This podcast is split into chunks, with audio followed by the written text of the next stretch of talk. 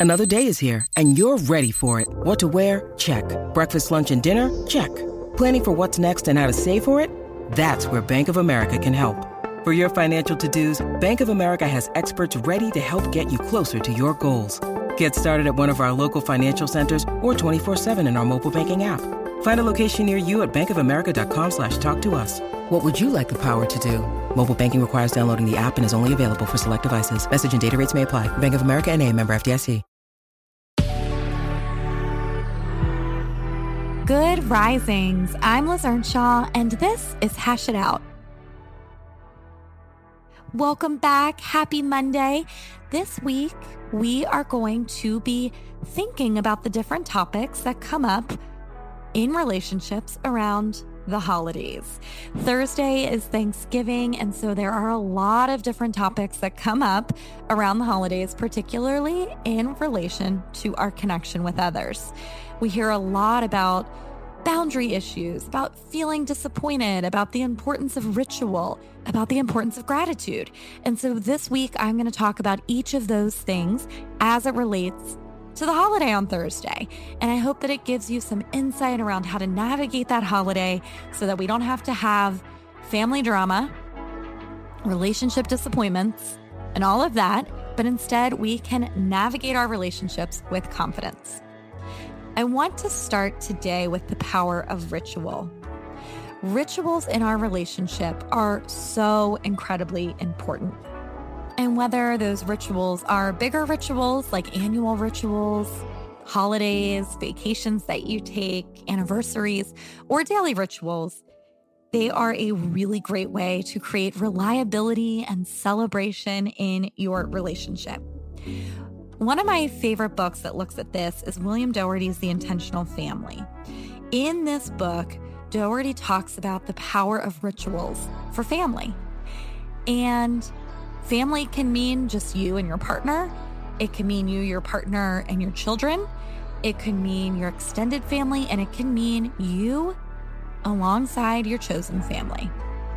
So, whatever family is to you, this applies. When Doherty talks about rituals, he says that rituals have three components. Number one, they're meaningful. Number two, they're repeated. And number three, they are coordinated. When they are coordinated, it means that both people are working together to make sure they happen. Or if there's more than two people, all of those people are working together to make sure the ritual happens. So Everyone involved in the ritual is paying attention to the who, the what, the where, and the how in regards to this ritual of connection. And so, if you celebrate Thanksgiving, you might be thinking about how your day falls into these three components of a ritual. I would love to encourage you to think about what's meaningful about it. What is it about it that repeats each year? And what is it about the ritual that's coordinated? So, rituals are different than routines, right? We could have a Thanksgiving holiday and it could be a routine. It might be something you just go to and you don't really think much about it and there's not a lot of meaning. But if it's a ritual, then you might say something like it's really meaningful because it's the only time each year that we all get together. You might say it's repeated because it happens every single year in the same spot. And you might say it's coordinated because you know what you're supposed to bring, and somebody else knows what they're supposed to bring, and someone else knows that they're supposed to decorate the house. And so there is this work that happens between people that makes it happen. Why do rituals matter? Rituals matter because they help people to be connected in place and time, and they help you be able to rely on a certain type of connection. They also help people to celebrate, so they're a little out of the ordinary.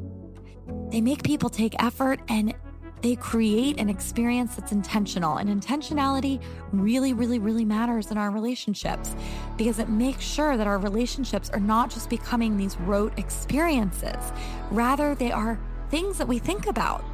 They're things that we put effort into. Now, whether you celebrate on Thursday or not doesn't really matter.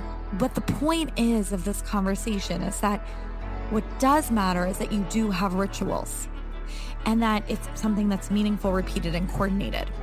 Now, something that can come up when there's conflict in a family or in a relationship is when people don't agree on the ritual. So some people will think that the day is really meaningful to them. They'll try to be coordinated, they'll try to repeat it. And not everyone in the group will think about all of those three things. Maybe some people in the group don't find it meaningful, or maybe some people in the group don't participate in coordinating it. That's totally normal. It doesn't mean that it can't be a ritual for you, but what it does mean is that I want to encourage you to look at how that might build resentment for you. And instead of getting resentful, I want you to try to create a ritual around the event that doesn't require those people, the people who aren't participating, doesn't require them to really participate in order for it to be meaningful to you. So, what that means is let's say that your kids, they just don't find it to be a meaningful holiday. It's not that big of a deal for them.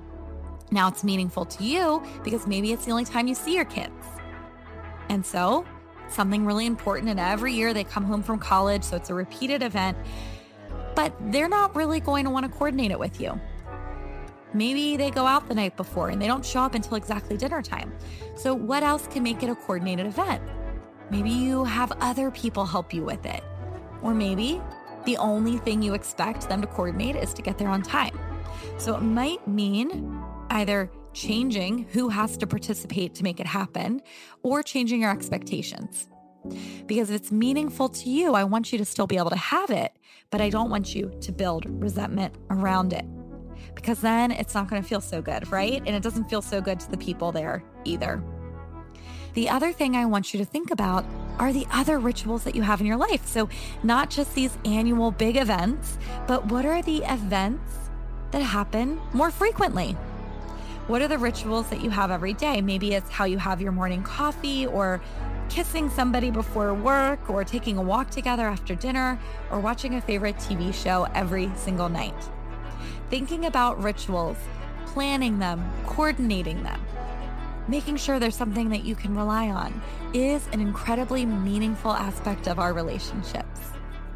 Thank you so much for being here with me today. Tomorrow, I will be talking about another topic that comes up around the holidays, which is boundaries. Really fun one because there's always a lot of boundary violations around this time. So, we will chat about that tomorrow.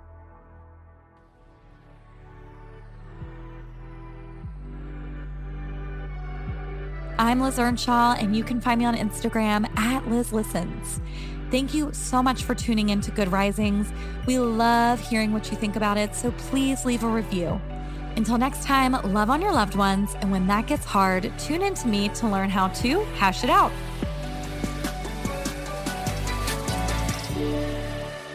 Good Risings is presented by Cavalry Audio.